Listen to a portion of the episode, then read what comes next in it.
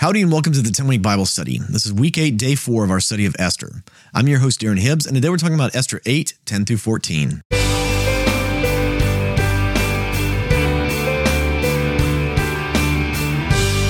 welcome back to the 10 week Bible study. Again, I'm your host, Darren Hibbs. And before we get started, I want to encourage you to remember to read the book of Esther 10 times in 10 weeks. This really will transform how you encounter the Lord through his word. With that, let's go ahead and pray before we start today. Lord, would you open our eyes and our ears to hear what your word has to say to us, God? Speak to us. Fill our hearts with the knowledge of you today. We want to be fascinated by you and your word. In Jesus' name we pray. Amen. With that, let's jump into God's word. I'll be reading today from the NIV. This is Esther 10, uh, 8, starting in verse 10. Mordecai wrote in the name of King Xerxes sealed the dispatches with the king's signet ring, and sent them by mounted couriers who rode fast horses, especially bred for the king. This is the Pony Express right here. This is, you know, we've got these very fast couriers. We've got a, an expensive system in place to get these kinds of things out. But we're told right off the bat that Mordecai, he's writing in the name of the king, right? He is taken Haman's job. He is essentially the ad hoc king. He is the the viceroy of the nation, if you will. He is he is running things for the king on behalf of the king. The king's like, I'm checked out. I like the wealth. I like the power. I like having everything brought to me, but I don't want to actually have to do anything. I don't want any responsibilities. And so uh, the king, he gets all of the fun with none of the work. Mordecai gets all of the work and uh, I think he's doing okay. Mordecai's Mordecai's doing okay at this point as well, but he's doing all the work for the king. And so he seals all of these with the signet ring, and they're sending out all of these edicts all over the kingdom. Verse 11. The king's edict granted the Jews in every city the right to assemble and protect themselves, to destroy, kill, and annihilate the armed men of any nationality or province who might attack them and their women and children, and to plunder the property of their enemies. The day appointed for the Jews to do this in all the provinces of King Xerxes was the 13th day of the 12th month, the month of Adar. Okay, this is such a wild solution to me. And, and this is, this I think speaks to just in, in some ways how inflexible this Persian system is, right? There is no revoking a law that's been passed by the king. Not even a bad one, not even a horrible one. And so the solution here is essentially a mini civil war. I mean, that's really the solution that they came up with. And I'm sure Mordecai probably thought long and hard about this what can we do? If we can't repeal this thing, what's a way that we can override it or undo it or, or find some way around this? And and what he comes up with is is he's like, fight back. Assemble, arm yourself, and fight back. When they come to attack you, be bigger and better, have be more mobilized and when they try to come kill you, you can kill them and actually not just kill them, but you can wipe them out. Right? We're supposed to be wiped out. He, I mean, we're using the word annihilation here. As if they come at you, you go after everything they have. And not only that, after you've killed them, you get to keep whatever was theirs. If they own houses, they're yours. If they had lots of gold, it's yours. If they had lots of livestock or businesses, those things are yours if those people come after you. Now, as crazy as that sounds, I think there's some brilliance in it. And I imagine the king, when I, I don't think that Mordecai is going to do this without telling the king. I mean, Haman did the thing without telling the king. The king was even if he did, may, maybe Haman told the king exactly what he was planning on doing. The king's like, I, I don't, I don't want to hear about it. I don't care. And the king throws it out of his mind. I, I imagine Mordecai is thinking, I'm going to make sure you understand what I'm doing here. And I imagine the king probably saw the brilliance in this as well, because he's he's telling them all assemble together, get large enough numbers, get everything you have, arm yourself, get prepared. And then when they come after you, not only can you defend yourselves, but you can actually go on the offense against them. Anyone, anyone who comes after you, anyone who even thinks about attacking the Jews, anyone who's even like caught walking around with this mob coming to kill you, you can kill them and take everything they have.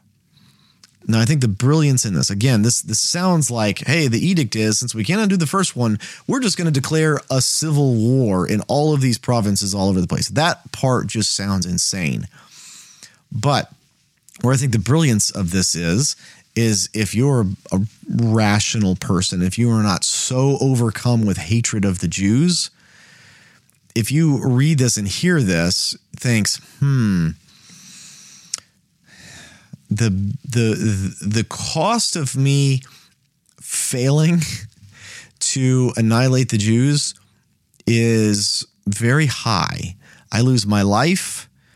I lose my family. My family probably loses their lives, and we lose everything that I've ever worked for. If you've got a little business, if you've got a shop going on, if you've got savings, if you've got a you know property, all of these things, you're to think twice about partaking in this this day of Holocaust proclaimed against the Jews. Now that they can fight back and they've been granted all of your stuff, if they win, all of a sudden it's like, eh, I'm not so sure I want to be a part of this. I, I don't think it's worth it for me. You know, because before it was a one sided thing. It's like, hey, you can kill the Jews. We're not going to allow them to fight back. They just all have to die. But now it's you can go and do it if you want to, but if you try and they overpower you and they win the fight, uh, they get to kill you. There's not not going to be any judge or jury or executioner. They just get to kill you, and they get to kill anything else related to you, your employees, your family, and they get to take all your stuff that's going to have a very chilling effect on the original edict. I imagine the king when he read this, when Mordecai brought it to him, he's like, You're a smart guy. You're a smart guy, Mordecai, because this is going to diminish the number of people that are going to be in the raiding parties against the Jews to almost nothing. Again, you have to have an intense an overriding hatred of the Jews, or you just have to have nothing else going on. Like you have to be dirt poor and destitute, and you don't care about taking your own life into your own hands, you know, because hey, if we win, I can have all their stuff, and if I lose, I'm dead anyway, so who cares? I mean, you, you have to be either at the very bottom of the barrel of life, or you have to have an intense, intense hatred of the Jews to want to partake in this anymore. And imagine King Xerxes is thinking to himself, we can't repeal the first law, but he's thinking, Mordecai, you came up with absolutely the next best option to repealing. And since we can't do that, this was brilliant. And I think we're going to see as as the rest of this book plays out, I think the king is impressed with Mordecai's intelligence, his cunning, his his skill at this. I mean, Mordecai is a, a very, I think, a brilliant ruler. I think he's a, a brilliant leader in this way. Verse 13. A copy of the text of the edict was to be issued as law in every province and made known to the people of every nationality, so that the Jews would be ready on that day to avenge themselves on their enemies. The couriers riding the royal horses went out, spurred on by the king's command, and the edict was issued in the citadel of Susa. So this thing starts to go out. It's going to be distributed everywhere. And and I, I like what this says is that the the an irrevocable law is put in place that the Jews are allowed to avenge themselves on their enemies.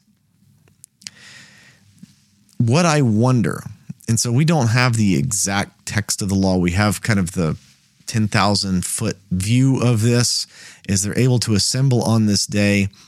Does this include, and this is a question that I have for this, and I'm not clear on this, but does this include people who have already been persecuting the Jews. Because I imagine, right, that the, the Haman sends out this edict.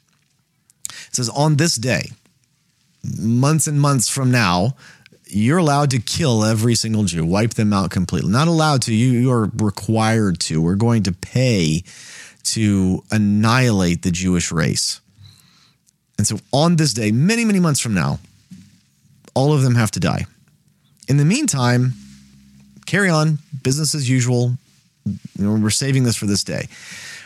In the real world, right? I don't think that all of the people that are going to partake in the killing of the Jews, I don't think they're just going about their business, interacting with Jewish merchants, right? If you're if your banker is a Jew, if your you know if your baker is a Jew, you know if your cobbler is a Jew, whatever else, you know the the guy that's selling you groceries, if he's a Jewish guy, I don't think you're just like, oh, business as usual. Oh, hey, you know, Shmuley, how's it going?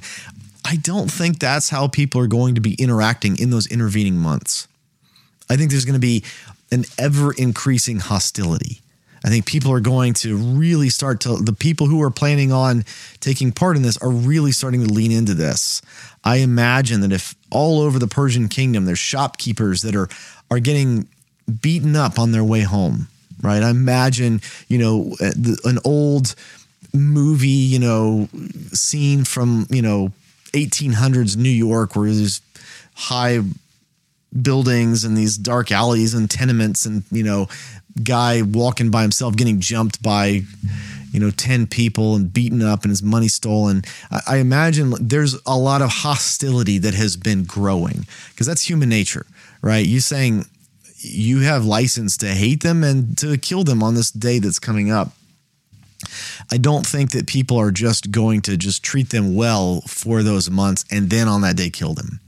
I think things are beginning worse and worse. And so I'm not clear on this. I don't know that the scripture makes it clear, but it does hint. It to me, it hints that this is not just the Jews are coming after the people that are coming after them on this day. This is the Jews have been given the authority to go after the people that have been persecuting them for all of these months. For this this whole year, the people that have been persecuting them, they have the right to go to them. Now I I I I think that I, I might be right about this because of what we're going to read the end of this chapter. Um, things are going to dramatically change. And I don't know that what's going to happen here in our next passage makes any sense unless this is what Mordecai is allowing in this edict. Is, is not only to fight against the people that are coming after them, but to fight against the people who have been persecuting them all of this time. And those are two very different things, right? One is defend yourself and go after the people that are attacking you. Another is defend yourself and go after the people attacking you, and you can go after the people who have been persecuting you all of this time, all of these months. Two very different things. But I, again, I think what we're going to read tomorrow will makes sense of of that theory. I'll say it's it's a theory that I have, but I think it's a, a good one based on how all of this is going to play out.